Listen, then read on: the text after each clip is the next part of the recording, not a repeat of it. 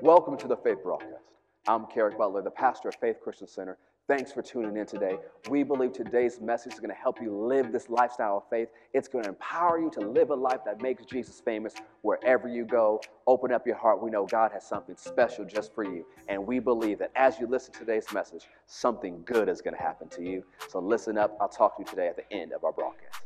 So, Psalm 23, verse 1 The Lord is my shepherd. Personalize it. Say, The Lord is my shepherd. The Lord is my shepherd. Since he's your shepherd, he's your owner, he has a vested interest in you doing well. He's your shepherd. He, just like a physical shepherd wants his sheep and his flock to do well, your God wants you to do well. What type of shepherd wants their sheep to suffer? That doesn't make sense. Because one of the things about shepherds, you can say they're business people, right? Who wants their business to go down? Who wants their business to be Ill- eaten by wolves? Who wants their bu- business to suffer? No, you want that business to do well. Your shepherd has a vested interest in you doing well. And because he's your shepherd, as we look at, at last week, it says, I shall not want. That phrase, shall not want, means shall not lack, shall not be without, shall not decrease, shall not be lacking, and shall not have a need. So, because the Lord is your shepherd, this is what he wants to accomplish in your life. So, say, because the Lord is my shepherd, I shall not lack. I shall not be without. I shall not decrease. I shall not be lacking. I shall not have a need. So the shepherd desires to lead you to a place of no lack, a place where you will not have a need, a place where you do not decrease. And one of the things we said about sheep, it's such an appropriate comparison to us sometimes because sheep are prone to wander. Sometimes sheep can be hard headed. Don't look at your neighbor, don't look at a family member or a spouse, just look forward and no one knows you may fit that description. Sheep have a tendency to sometimes groupthink or go do their own thing. So they may follow the crowd. It's like, you know what? The crowd's doing this. I'm going to go my own way, away from the crowd and away from the shepherd. Sheep are prone to wander. But I'm so thankful we have a good shepherd who's prone to chase. That although we wander and get ourselves in some mess, here's our shepherd trying to get us back to where we're supposed to be. So in life, we can find ourselves in mess or find ourselves in places where we're lacking or a place where Psalm 23 is not coming out in our life. And a lot of times, if we trace it back, it's because we did some wandering. And sometimes we disguise our wandering with religious phrases. You know, I'm just going through. Well, maybe you would have gone through that if you didn't wander.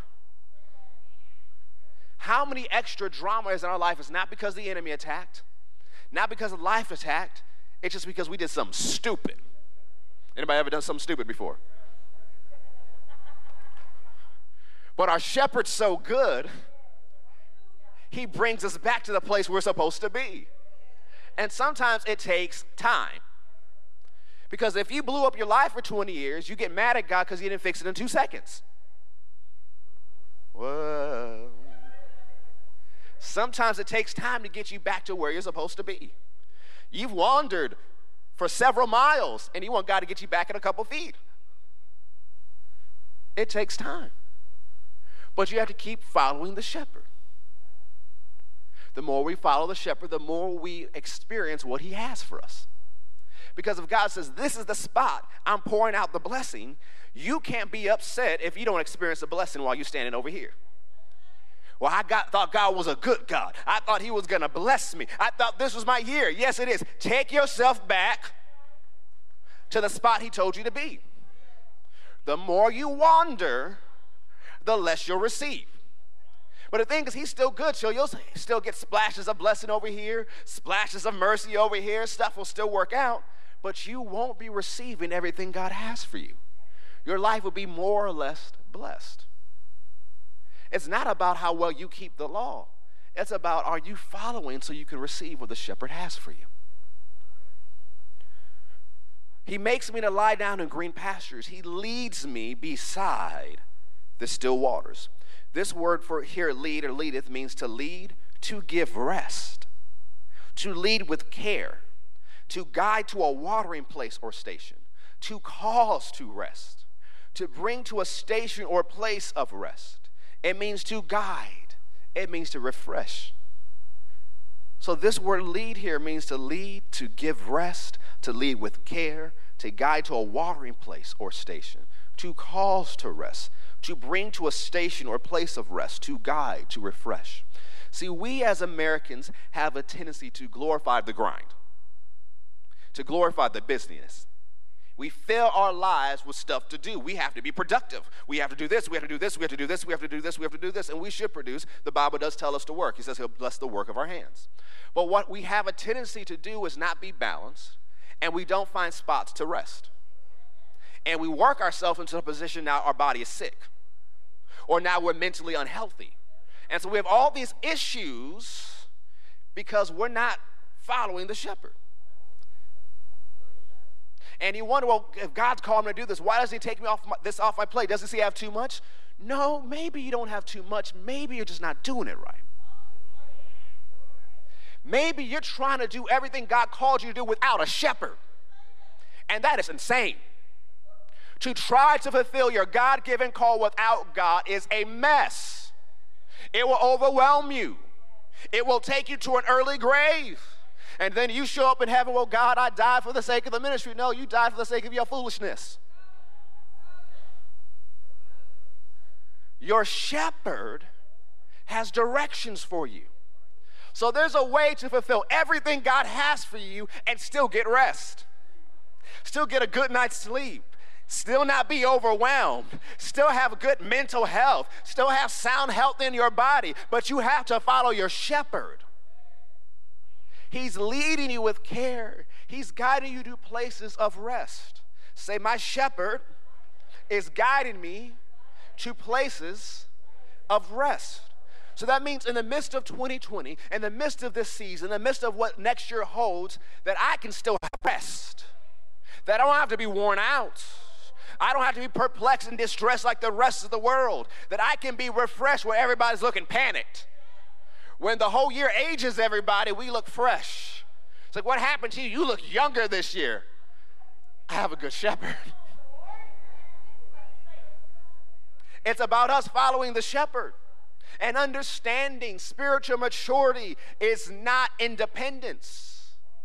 Spiritual maturity is shown by dependence. See, in the natural, we love it when our kids grow a little bit more independent, when they can fix their own cereal, clean up after their own messes. We like when they reach that level of independence. It shows that they're growing up. But spiritual maturity is shown by your dependence on God. Not just trying to do everything yourself, but checking in. Hey, sir, how should I do this? Should I do this way? Is there a better way for me to do this? How should I handle that? That's spiritual maturity. That's following your shepherd. Also, about following your shepherd, you're following. You didn't get too far ahead. See, you can get farther ahead than what God wants you to do. You can be doing what God wants you to do, but doing it too soon. And so now you run into resistance that shouldn't have been there. It's because you got out ahead of God. So that means you need to stay in step with your shepherd and follow him, walk with him, be by his side, and don't wander ahead of him. Say, He's my shepherd. Verse 3 he restores my soul. Now, your soul, remember, you are a tripart being. You are a spirit, you have a soul, and you live in this physical body. You are a spirit, you have a soul, and you live in a physical body. Your soul is your mind, your will, and it's the control center of your emotions. Your soul is your mind, your will, and the control center of your emotions. And your shepherd wants to bring restoration to your mind, wants to bring restoration to your will, and wants to bring restoration to the control center of your emotions. What, what perfect timing for restoration of your mind. What perfect timing for the restoration of your will. What perfect timing for the restoration of the control center of your emotions. If any time for us to need restoration, this year was it. But notice your shepherd has restoration for your mind. So when you're just tired of dealing with people and you don't know how they could be that crazy, there's restoration for your mind. When you don't even want to do what's right or you're too tired to go forward, there's restoration for your will. And even when you've gone through every single emotion possible in your physical being in five minutes, and you're too numb to feel anything else, there's a restoration for your emotions. This is the ministry of the shepherd. The ministry of the shepherd can be described as a ministry of restoration. Go to Luke chapter 4, verse 18. Your shepherd has restoration for your soul. Say, My shepherd has restoration for my soul. Luke chapter 4, verse 18.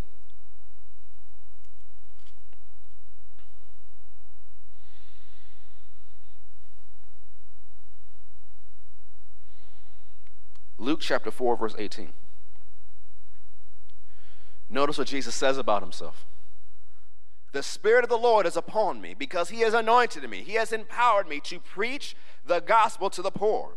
He has sent me to heal the brokenhearted, to preach deliverance to the captives and recovering a sight to the blind, to set at liberty them that are bruised, to preach the acceptable year of the Lord. The word heal here means to cure and to make whole. The word heal means to cure and make whole. This word for broken means broken into shivers, crushed.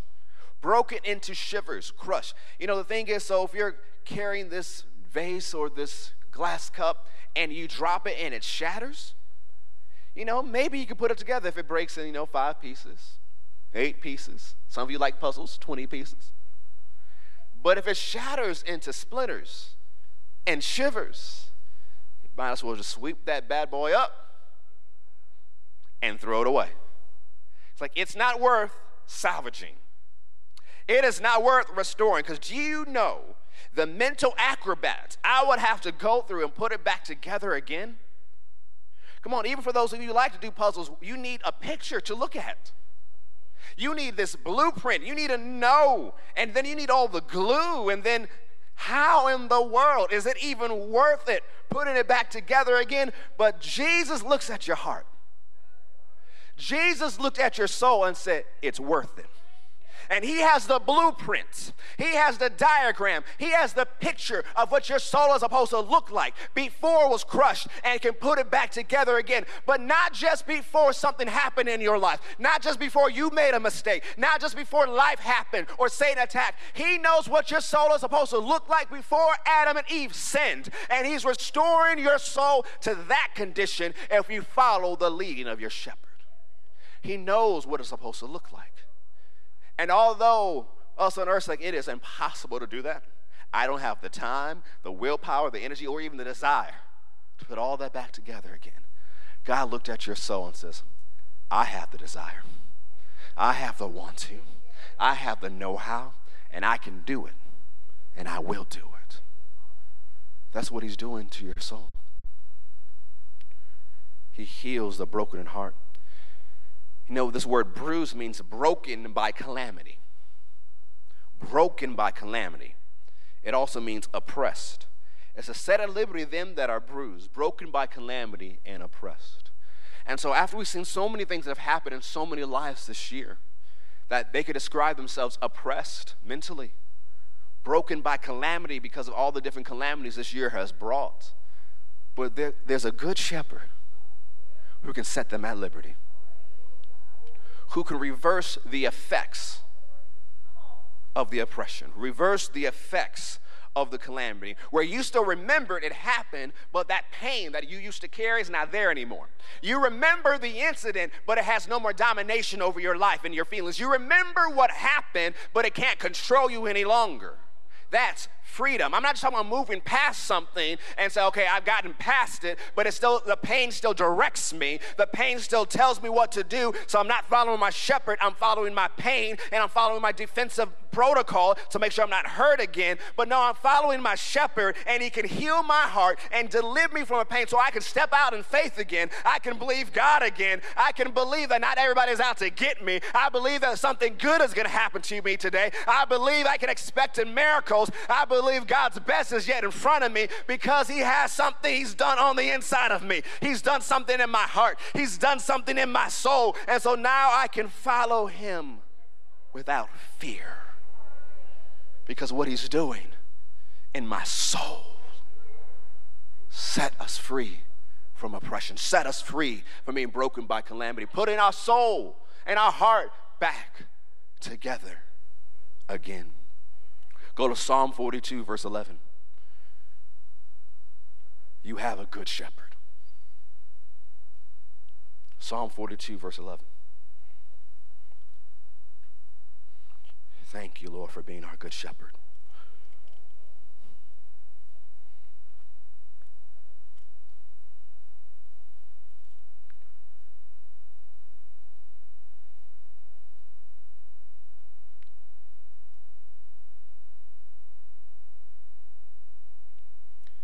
Looked at this verse right before Thanksgiving. It says, Why are you cast down, O my soul?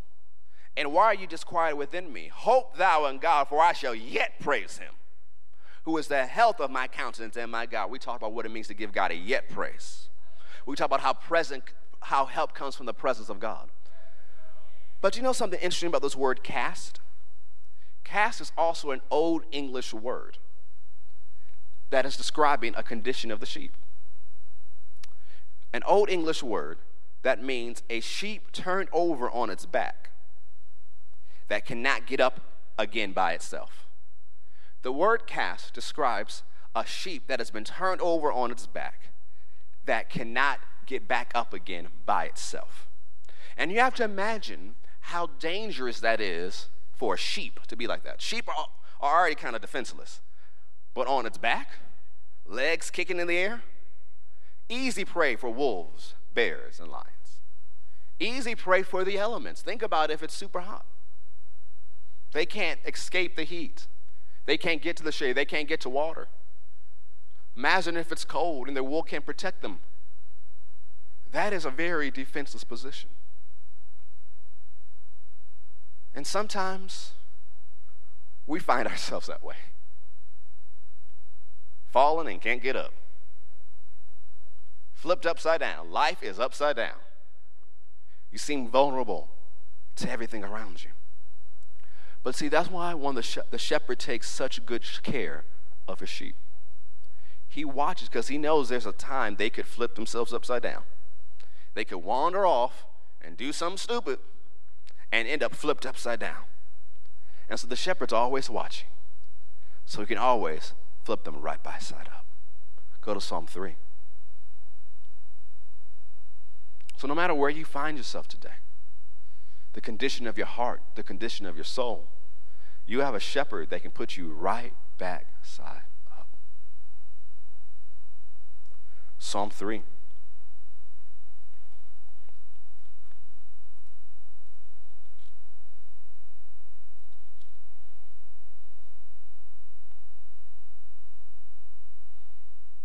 Lord, how they are increased that trouble me.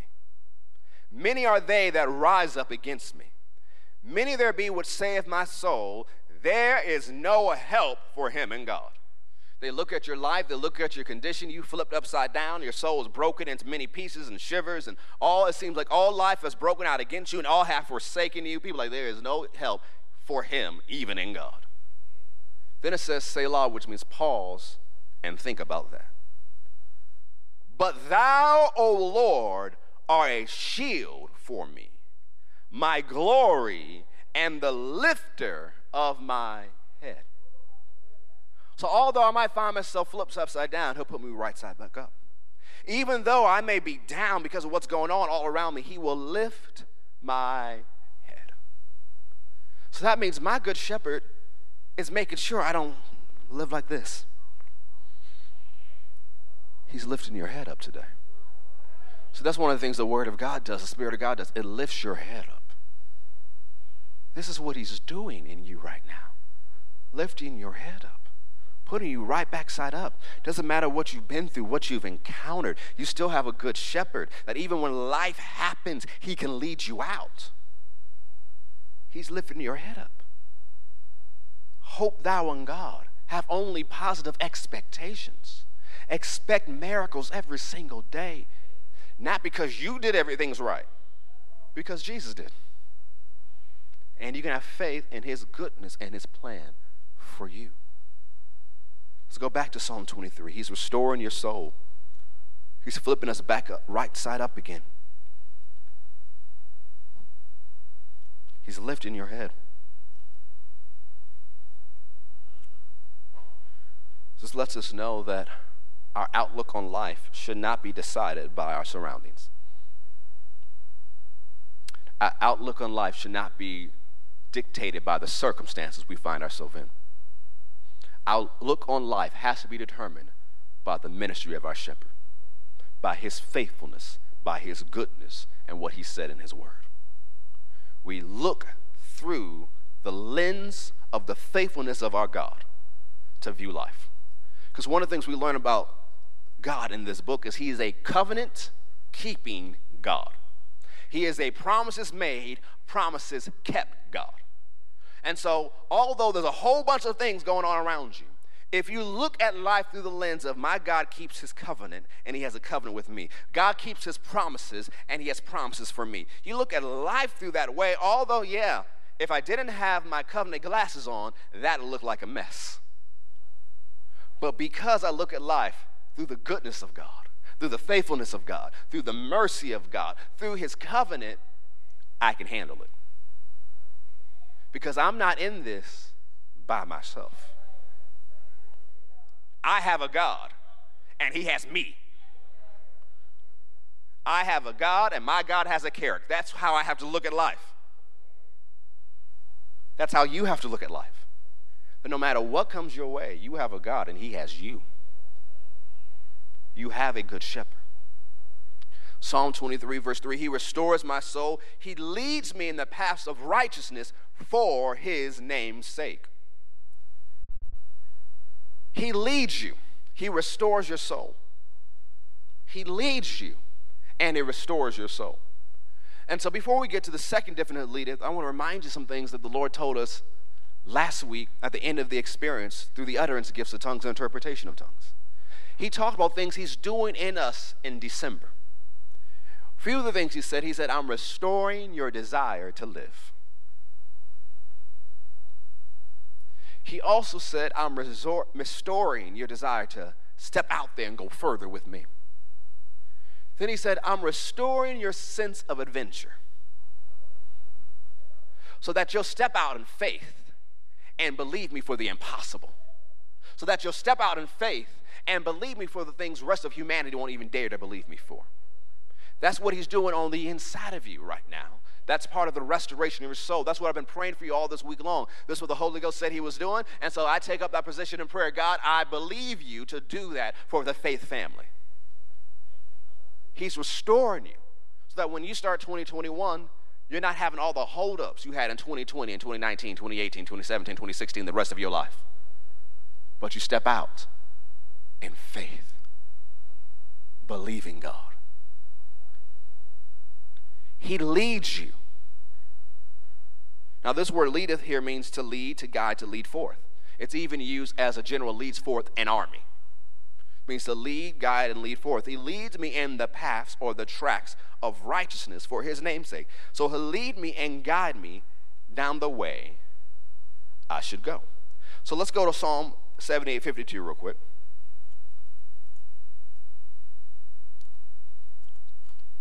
Psalm 78, 52. Say, He leads me. Psalm 78, verse 52. We've looked at the scripture a number of times over the last month or so. Psalm 78, verse 52. We know this from how God led the children of Israel out of Egypt, but made his own people to go forth like sheep, and guided them in the wilderness like a flock. And he led them on safely, so they feared not, but the sea overwhelmed their enemies. So we look at how God brought the children of Israel out of Egypt through the wilderness to the promised land. We see an example of the ministry of the shepherd. So let's look at how God led them during that time, in that little bit over 40 years. Go to Numbers chapter 9. Numbers chapter 9.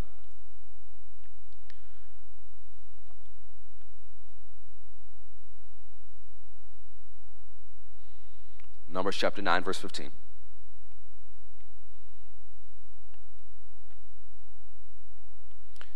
And on the day that the tabernacle or the tent was reared up, the cloud covered the tabernacle, namely the tent of testimony. And at evening there was upon the tabernacle, as it were, the appearance of fire until the morning. So it was always the cloud covered it by day, and the appearance of fire by night. And when the cloud was taken up from the tabernacle, then after the children of Israel journeyed. And in the place where the cloud abode, there the children of Israel pitched their tents. At the commandment of the Lord, the children of Israel journeyed, and at the commandment of the Lord they pitched. As long as the cloud abode upon the tabernacle, they rested in their tents. And when the cloud tarried long upon the tabernacle many days, then the children of Israel kept the charge of the Lord and journeyed not. And so it was when the cloud was a few days upon the tabernacle, according to the commandment of the Lord, they abode in their tents, and according to the commandment of the Lord they journeyed. And so it was when the cloud abode from even unto morning, and that the cloud was taken up in the morning, then they journeyed, whether it was by day or by night, that the cloud was taken up, they journeyed, or whether it was two days, or a month, or a year, that the cloud tarried upon the tabernacle, remaining thereon, the children of Israel abode in their tents, and journeyed not. But when it was taken up, they journeyed. At the commandment of the Lord, they rested in the tents, and at the commandment of the Lord, they journeyed. They kept the charge of the Lord at the commandment of the Lord by the hand of Moses. So this is telling you how they journeyed through the wilderness to the promised land. Go to Nehemiah chapter 9. Hundreds of years later, after this time is ending, they're still recounting the marvel of that time. Nehemiah chapter 9.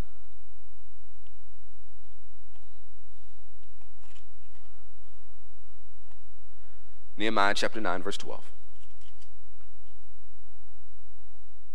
Because moreover, you led them in the day by a cloudy pillar and in the night by a pillar of fire, to give them light in the way wherein they should go. Verse 19 Yet you in your manifold mercies forsook them not in the wilderness. The pillar of cloud departed not from them by day to lead them in the way, neither the pillar of fire by night to show them the light and the way wherein they should go. So, like it said in Numbers, if the pillar of fire or the pillar of cloud was over the tent, they stayed in place. But once the cloud moved, they moved. Once the pillar moved, they moved. If the pillar stay put, they stay put. If it stay put for two days, they stay put for two days. If it stay put for a month, they stay put for a month. If it stay put for a year, they stay put for a year. What do they do? They followed the pillar. They followed the cloud. They followed the fire. And notice Nehemiah says, out of your manifold mercies, you didn't forsake them, but you kept leading them. Now, when you read the story of the Israelites in the wilderness, they didn't always do what's right. They did some hot mess things, but he still led them out of his manifold mercies. He didn't forsake them, he kept leading them and leading them under an old covenant of people that weren't washed in the blood a people that didn't have the new covenant, a people who didn't in mass have the Holy Ghost upon, and none of them had the Holy Ghost within, were led by God every single day. So if God could do it and would do it under the old covenant, what do you think He'll do for you under this new covenant? That has better promises. That's what Hebrews says. The new covenant has all the good things of the old plus all the good things of the new. What makes a $20 bill better than the 10? It has the 10 in it. The new covenant has all the good things of the old, plus all the good things of the new. And so, although in the old covenant there was a pillar of cloud they would follow by day, pillar of fire by night. When the cloud moved, they moved. When it sat down, they sat down. That pillar of cloud, that pillar of fire has moved on the inside of the heart of every single believer. Jesus said, Father, the glory that you gave me, I've given them And we see the Father's glory on display all throughout the Old Testament. And that was on and in the life of the ministry of Jesus. And Jesus took that glory and gave it to you. You read through the New Testament how the light of the glory of God has shined on the inside of you, how Christ in you is your hope of glory. The glory of God is on the inside of you. Say, The glory of God is in me. That pillar of fire, that pillar of cloud was the glory of God. And from that glory, God would speak and give direction and give instruction. And so now that glory is on the inside of you. And so if God would lead people through his glory in the old covenant, he's still leading people through his glory in the new covenant. He's speaking in your heart right now. The glory of God is within you. He's leading you from within. Romans 8:14 For as many as are led by the spirit of God they are the sons of God. The Holy Spirit the Spirit of glory Himself is leading you. We talked about last week how the primary way God leads us is through His Word. So we need to be people of the book. Number two is through the inward witness. What is the inward witness? We talked about how it says in Colossians, how let the peace of God that passes all understanding guard your heart and mind. It tells us that in another scripture, but it also says the peace of God. Let it act like an umpire in your heart, deciding what stays and what goes. And so the peace of God is not even necessarily a voice. The inward witness is not necessarily a voice. You know, some people say, oh, it's an intuition, it's a knowing. Yeah, the leading of God with the inside. We've all experienced it. You know, a lot of us are familiar with the opposite side, that we have this warning in our heart that's like, uh uh-uh, uh, do not do that, don't do that, don't do that. And we did it anyways. Oh man, something told me not to do that. Anybody had that before? That's not a something, it's a someone. His name is Holy Spirit. Inward witness. You see, in Paul's life, Paul said, I perceive that this ship and this trip is going to be of great harm to us, as well as everything that's on this boat. He didn't say, Well, God told me, or Jesus appeared to me, or an angel appeared to me. All those things happened to Paul. He said, I perceive. What he picked up on the inside of his spirit that something ahead is not right. It is a sensing, is a knowing on the inside. It's how the, the number one way outside the Word of God, the Holy Spirit leads you. It's on the inside. So, what does that mean? You need to listen to the inside. You need to take time every day and listen. What is He leading me to do? And a lot of times, because we're so used to just moving quickly and doing things, we kind of override it. But if you have the sense and you're making a decision and it doesn't right, pause, slow down. Whoa, Nelly, stop. If you have the sensing on the inside that it's not right, stop. Pause. Get clarity on how you should move forward. See, the thing is, we always try to, you know, one of the things in this culture, we're rushing everywhere. We're rushing everywhere. We're rushing everywhere. Even though we're sheltering in place and you can't go many places, we're still rushing to go nowhere. And so, in our busyness and in our rushing, sometimes we rush past the leading of God. And we have to learn to slow ourselves down and listen to the direction of our shepherd. As we looked at last week, it says in Proverbs, the spirit of man is the candle of the Lord. Their spirit is like a flashlight. It's like the light app on your phone. God directs you and leads you through your spirit. Psalm says he will, enlight, he will light your candle. He will enlighten your darkness. He will lead you through your spirit. That is the most prime, common way God will lead you. And then one of the things you also learn study of Scripture, your spirit has a voice. You can call it the still small voice on the inside, your spirit will pick up what the Holy Spirit is saying. Why? According to 1 Corinthians 6, you are one spirit with the Lord. The Holy Spirit lives within you, you're joined with Him. And so your spirit will pick up what the Holy Spirit is doing and will talk to your mind. And if you listen, you can follow your spirit because your spirit is a safe guide if you've been born again. Your spirit has been washed in the blood. You can follow the leading of the Spirit of God. Then also, there's another way God speaks to us. It is called the voice of the Holy Ghost. And the difference of the voice of your spirit and the voice of the Holy Ghost, the voice of the Holy Ghost is more authoritative. When you hear it, you might jump. Whoa. Okay. You might look around. Who said that? He knows how to grab your attention. It's the authoritative voice of the Spirit of God. So these are the common ways you'll hear from God and lead from God. That if you actually pay attention, there's so many other ways He speaks, but the most common ways are the Word of God, the inward witness, the voice of your Spirit, and the voice of the Holy Ghost. When you see in the book of Acts where it says the Holy Ghost said, The Spirit of God bade me. That's he's saying the Spirit of God said this to us. And he wasn't speaking to the apostles because he liked them better than you. He didn't play favorites. Well, I'll talk to Peter, but I ain't going to talk to you. No, I, will talk to you. Mm, I don't like you. I'll talk to you. Mm, I don't like you. Mm, you look like Judas. I ain't going to talk to you. No, he doesn't do that. If we open ourselves up, we're all here as leading. We're all here as guidance because he's still our good shepherd. See, that's why you don't have to be jealous of any other believer. If they seem to be advancing in one area and you're going slower, you have the same access to the Father. You have the same Father. You have the same shepherd. He's leading you as well. Remember, John 10 27 said, My sheep know my voice.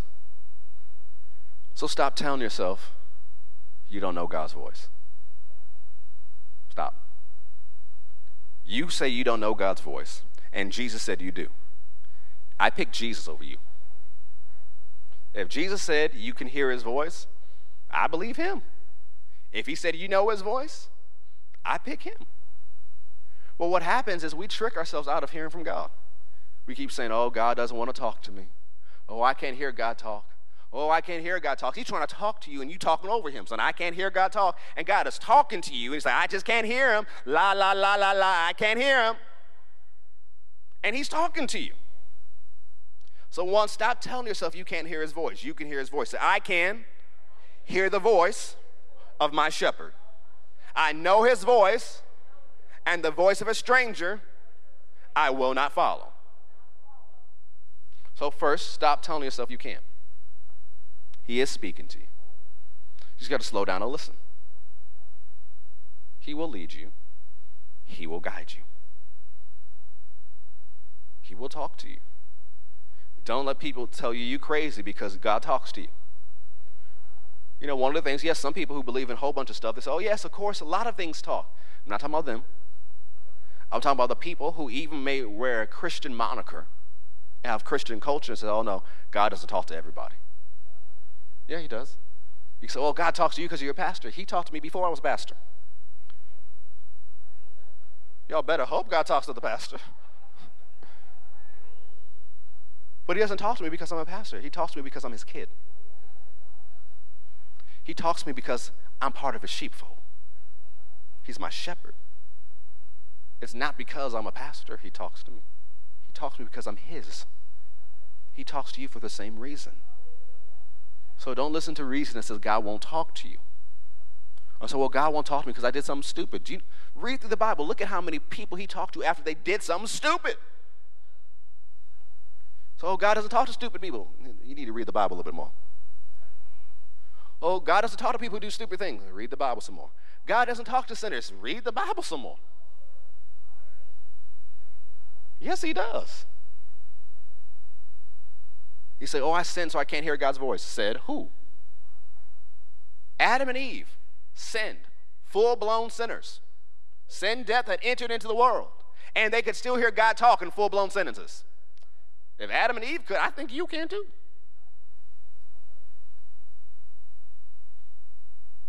Say, I can hear the voice of my shepherd. Say, I will follow the voice of my shepherd. You see, one of the most important things you can do right now is learn how to follow his voice. Learn how to follow the direction of the Spirit of God. Remember, it says in Proverbs, acknowledge him and he'll direct you in all your paths, in all your ways. So talk to him about stuff. Sometimes we don't hear responses because we don't ask. So ask. You know, sometimes, you know, I've had this before you know, planning, it seems good. It's not against the word of God. It seems like, you know, something that's a good idea to do, and I'm planning to do it. And sometimes he just has to get my attention. You know, one time, something I was planning to do last year, he said, Well, you can even ask me about that? I'm like, Oh, I thought I did. Oh, excuse me. Sir, should I do it? No. Oh, okay. I'm glad he got my attention. Because if I went through my planning, nothing bad would happen, but I would have wasted a lot of time and energy. It wouldn't have been bad. It wouldn't have been any, anything calamitous or catastrophic. But I would have wasted some time and energy. And I'm so glad I listened. He didn't tell me why I should have do it, but now, at the end of this year, looking back, I'm so glad I did. So sometimes you just had asking questions. Should I do this? Should I go there? Should I eat at this place? Should I make this business deal? Shall I consider this? Talk to him. So, well, what if he doesn't respond? What if he has no specific direction? Then do what you want to do. And that's a good practice to say, well, what color shirt should I wear today, God? And sometimes he'll tell you. Other times, well, oh, he didn't speak to me. Do I need to fast for 30 days? No, pick your own shirt. Keep moving. Acknowledge him. There's some things he leaves for you to choose. He does have opinions about a lot of things, but other things well, what do you want? Notice through the Gospels how people will come to Jesus and Jesus said, well, what do you want? So there's times God will tell you stuff to do, and other times he'll say, you pick. And what do you do as you pick? You just sense on the inside for peace. Is this right? Uh, peace. Yeah, have peace with that. Yeah. You may have peace with several options, which means it's up to you. How do you want to do it? What do you want it to look like? It's up to you. But you get to that point when you learn how to follow peace. And you make it a habit to check in with the Spirit of God. Let's go to Psalm 23, verse 4, and end here.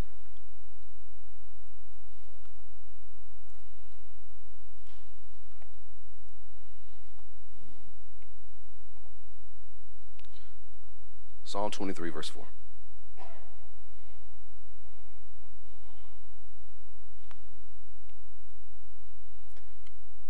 So, what we just saw in verse 3 He leads me in the path of righteousness for His name's sake. Yea, though I walk through the valley of the shadow of death. Walk through, not build a resort. Because you know, if you ever met someone that's like, well, I'm going through. A year later, well, I'm going through. Three years later, I'm going through. When are you going to get out, bruh? God hasn't called you to live in the valley, especially if you put yourself in the valley. But there are times when God will lead you through the valley and lead you to the valley. One of the things we'll talk about in the next couple weeks, He will lead you to a fight. He will lead you to a battlefield, but He leads you to it, He'll lead you through it, and you will win. And so we just talk about He leads me in the path of righteousness for his name's sake. Yea, though I walk through. So that means I'm following him. And as I'm following, I'm walking through the valley of the shadow of death. Number one, when's the last time a shadow hurt you? This is not Peter Pan. The shadow can't affect you. It may affect the atmosphere around you, and the surroundings may not look as cheery or positive. But if he's leading you through the valley of the shadow of there is a purpose. There's someone on the other side of your obedience. He's leading you through there for a purpose. Yea, though I walk through the valley of the shadow of death, I will fear no evil. Say, I will fear no evil. So that means in the valley, there's some evil things. Come on, in the valley, there's some enemies. In the valley, there's some stuff that I probably don't want to see. If that if I could pick my path, I wouldn't walk through this valley. And for some people, 2020 has been covered in the valley of the shadow of death. And look, I'm walking through the season, so how can he say, I will not fear? Don't you see what's in the valley? Come on, it's dark. Don't you see those eyes peering at me through the dark? I don't even know what that is, but that looks creepy. Come on, let's all admit together. That's creepy.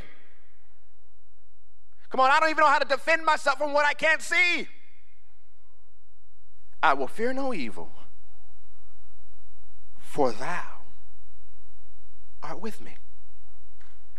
My shepherd is bigger than anything in the valley. My shepherd is stronger than anything in the valley. My shepherd is the Almighty God, the all powerful God. He's leading me, He's guiding me. So if I'm in the valley and it's dark, my shepherd's bigger. Because the thing is about the shepherd going through the valley. Yes, he is light, but so are you. Didn't Jesus say that you are the light of the world? He say the light of the glory of God has shined forth in your heart? So maybe you're walking through the valley of shadow of death because there's somebody sitting in darkness that needs to see your light. Then when we look at Matthew chapter 4, it's talking about the land of Zebulun saw a great light because Jesus moved his headquarters to Capernaum. And people who were sitting in darkness saw a great light and rose out of their darkness because of the light of where Jesus moved. So maybe you walk through the valley of the shadow of death because it's not really about you, but it's about somebody else because there's somebody on the other side of obedience. Someone needs to see the light of Jesus through you. So, yes, you're walking through a dark time. He's with you, He's got you, but somebody's going to follow you out of the valley that you're just so focused on everything around you, you don't realize who's already following you. Somebody's on the other side of your obedience. I will fear no evil, for you are with me. Your rod and your staff, they comfort me. You know, we think, okay, cool, shepherd, rod, staff, but we skip over it. And so I was reading this book, and it was talking about it's written by a shepherd who one day became a pastor. And so he have he has these wonderful analogies to show what the scripture was meaning here. The rod here was the weapon of the shepherd. It represented his authority, it represented his power, it represented his protection ability. The rod was the weapon of the shepherd. And so, what could the shepherd do with the rod? A skilled shepherd could take the rod like it was a javelin, like it was a spear, and it could throw it. And with that rod, it could pierce the lion, the bear, the wolf, with that rod in their hand, they could strike a serpent. That rod was the weapon that they used to protect the sheep. And also, that rod was also used to discipline the sheep. Oh, the shepherd hit the sheep with the rod? No. So if you had a wandering sheep, like we all wander, the shepherd would take the rod and throw it near the sheep to let them know they have reached the boundary. And so they would turn. Kind of like how when we're about to do something stupid and all of a sudden a scripture reminds us what we're about to do is stupid. What is that? The rod of our shepherd. So the rod is also the word of God, but it's also his power. Because when you think about Moses, when God was using Moses, Moses was a shepherd at that time when he was 80. God told him, Moses, what's in your hand? He said, a rod. Put that forth. And he says, through this rod, you'll do my wonders. And didn't we see through Moses' rod and his faith in God how the power of God fell on Egypt and how miracles were done in the wilderness. So, although you may be going through the valley of the shadow of death, remember the power of your God. Remember the power of the Almighty God. He can use it to protect you, He can use it to deliver you, and He can use it to handle anything else in the valley. And you've been given a right to use that authority. You've been given a right to use that power. Why? He's given you the right to use the name of Jesus. You have the legal right to use that name. You've been authorized and deputized to use the name of Jesus. So something in the valley shows up you don't like. What do you say? In the name of Jesus, back up. I bind you in the name of Jesus. Get out of my way. You have access to all the power of the Almighty God because He gave you the name of Jesus. And at that name, every knee must bow, every tongue must confess that Jesus is Lord. Every authority must bow to that authority, every name must bow to that name. And you have the right to use that name. That name unleashes the power of your shepherd. So there's something in your life you don't like, talk back. In the name of Jesus, no in the name of Jesus. Now it's not going to happen. I bind you in the name. Oh, it's going to be a dark winter. Not in my house. Oh, not in my church. In the name of Jesus, I said no. Oh, you know, everybody's going to lose some money. No, no, not in my house. I refuse to let the news dictate my life. I refuse to let politicians dictate my life. I refuse to let circumstances and dictate my life. In the name of Jesus, what my shepherd says, go. What he says, I say. And I enforce it with that name. Didn't we see in the book of Acts that faith in that name made that man whole? So there's healing in the name. See, all the covenant promises are in the name of Jesus. You can reach in that name and get what you need. You have access to it to the powerful weapon of your shepherd to defend you your staff. The staff, as a rod, was a weapon. Although it was represented authority, power, protection, and even discipline. The staff was used for the care and the concern of the sheep. The staff was carefully crafted for the care and the concern of the sheep. It would use to bring them back on the right path, to help them flip back over. It would use for their protection. Even if there was a sheep that was closer to the shepherd, and the sheep wanted that personal contact because it was like a pet of the shepherd or a friend of the shepherd, that the sheep would walk next to that staff. It was the connection they needed from the shepherd. And so he's saying that through your care and through your power, I'm comforted, even in the valley. Through his word and through his spirit, we can be comforted, even in the valley of the shadow of death.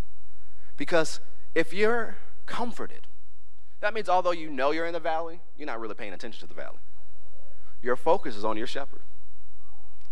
You're more in awe of your shepherd than you are with the problems. You're more in awe of your shepherd than all the strange things in the valley. So keep your eyes on your shepherd. He will lead you through the valley for a purpose. So you may not like the situation, circumstance you find yourself in. Don't build a resort. You ain't staying there. Just keep following your shepherd. And remember, you're the light in the valley. So, of course, the things in the darkness are going to look at you strange. Bright light affects gremlins. Y'all remember that movie? So keep walking through the valley.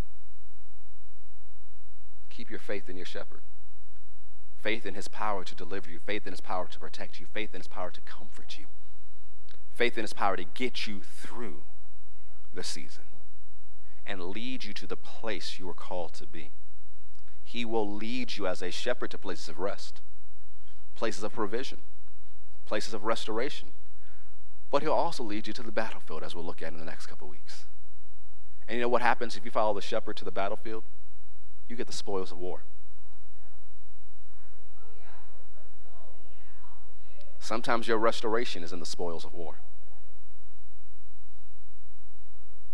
And then the thing is, when you look at the scripture, we'll probably look at it over the next couple weeks. If not, we'll look at it in January. When we look at the story in Second Chronicles 20 of the three armies that gathered together to take on the people of God. Some reason they brought all their money with them.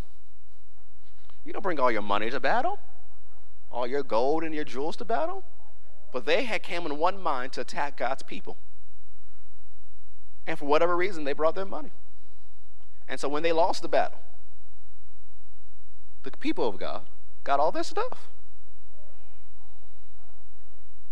So if he leads you to a battle, which he will, I'm telling you, he is going to lead you to some battles in 2021. But he told us in November, what do we say about 2021? I've already won. So don't be surprised by the battles he leads you to. Just know you win. And just know on the other side are some good spoils of war. He will lead you to some battles. Don't be afraid of the battle.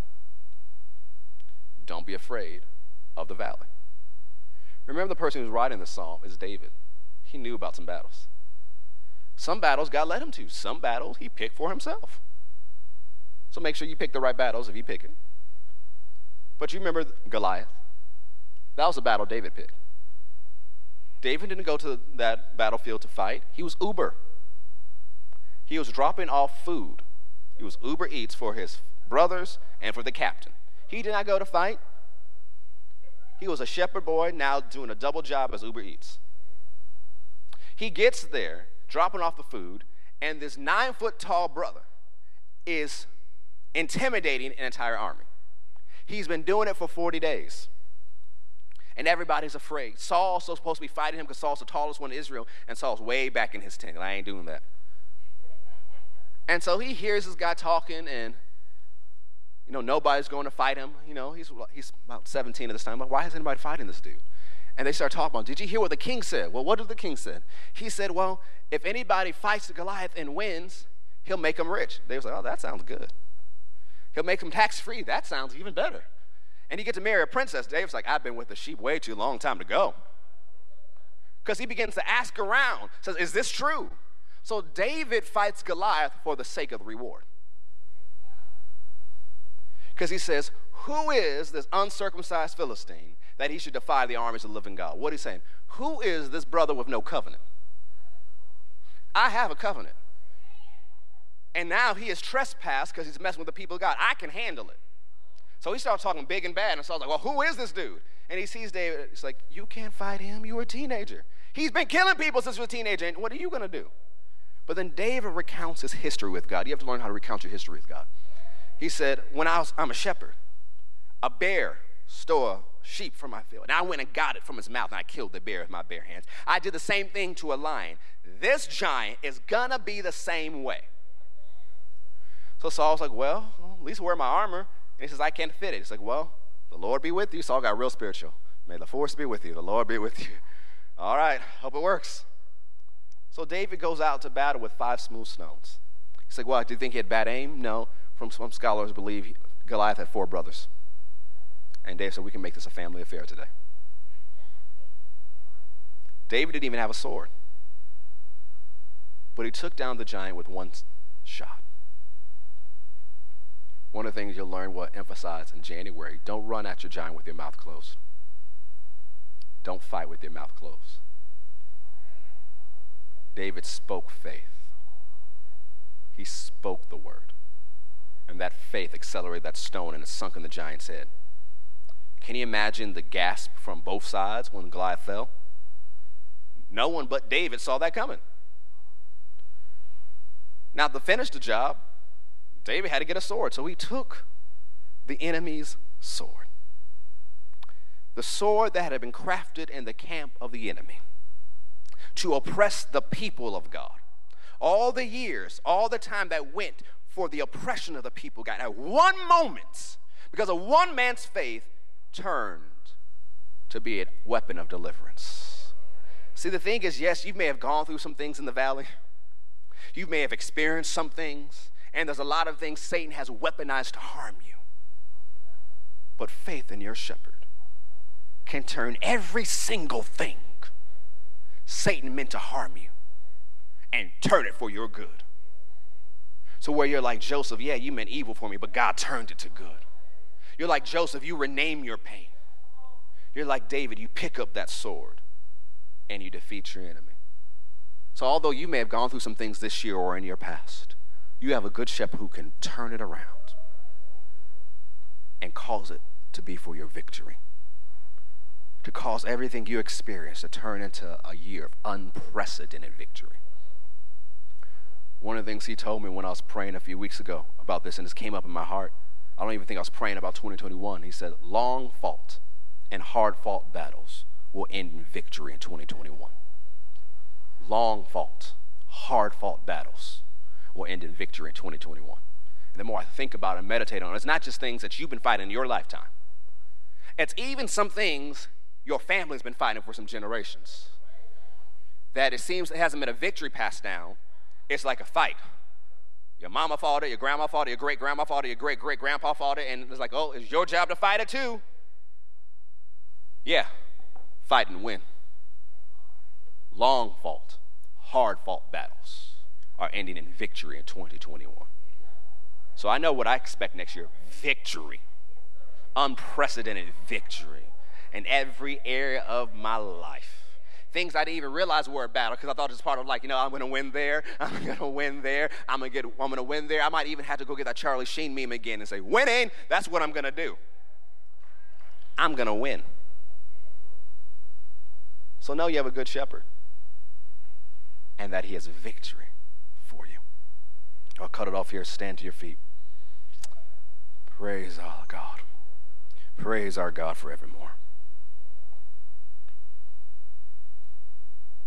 thank you for being such a good shepherd. Oh, Father, we thank you that you are a shepherd. We thank you that restoration is what you have on your mind for us. We thank you for what you're doing for us this month. We thank you, even in advance, for the year of unprecedented victory. We thank you for the year of winning and victory. We thank you that you always cause us to triumph. We thank you that you always give us the victory. We thank you that your banner over us is love. We thank you that you cause us to break out on the left hand and on the right hand, that you are the God of the breakthrough.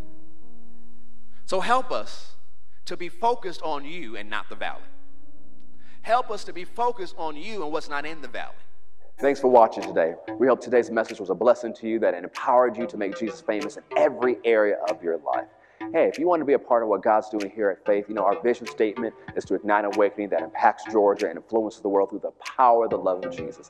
And we'd love for you to be a part. You can find out our different experience times and our different locations by going to fccga.com. If you want to give, you can text FCCGA to 73256. You can also go to fccga.com to give online and be a part of what God's doing here. We'd love to see you anytime you're in our area. We believe God has something good just for you. And anytime you come to our faith experience, we believe you will experience God and His plan for your life. So thank you for tuning in today. We'll see you next time.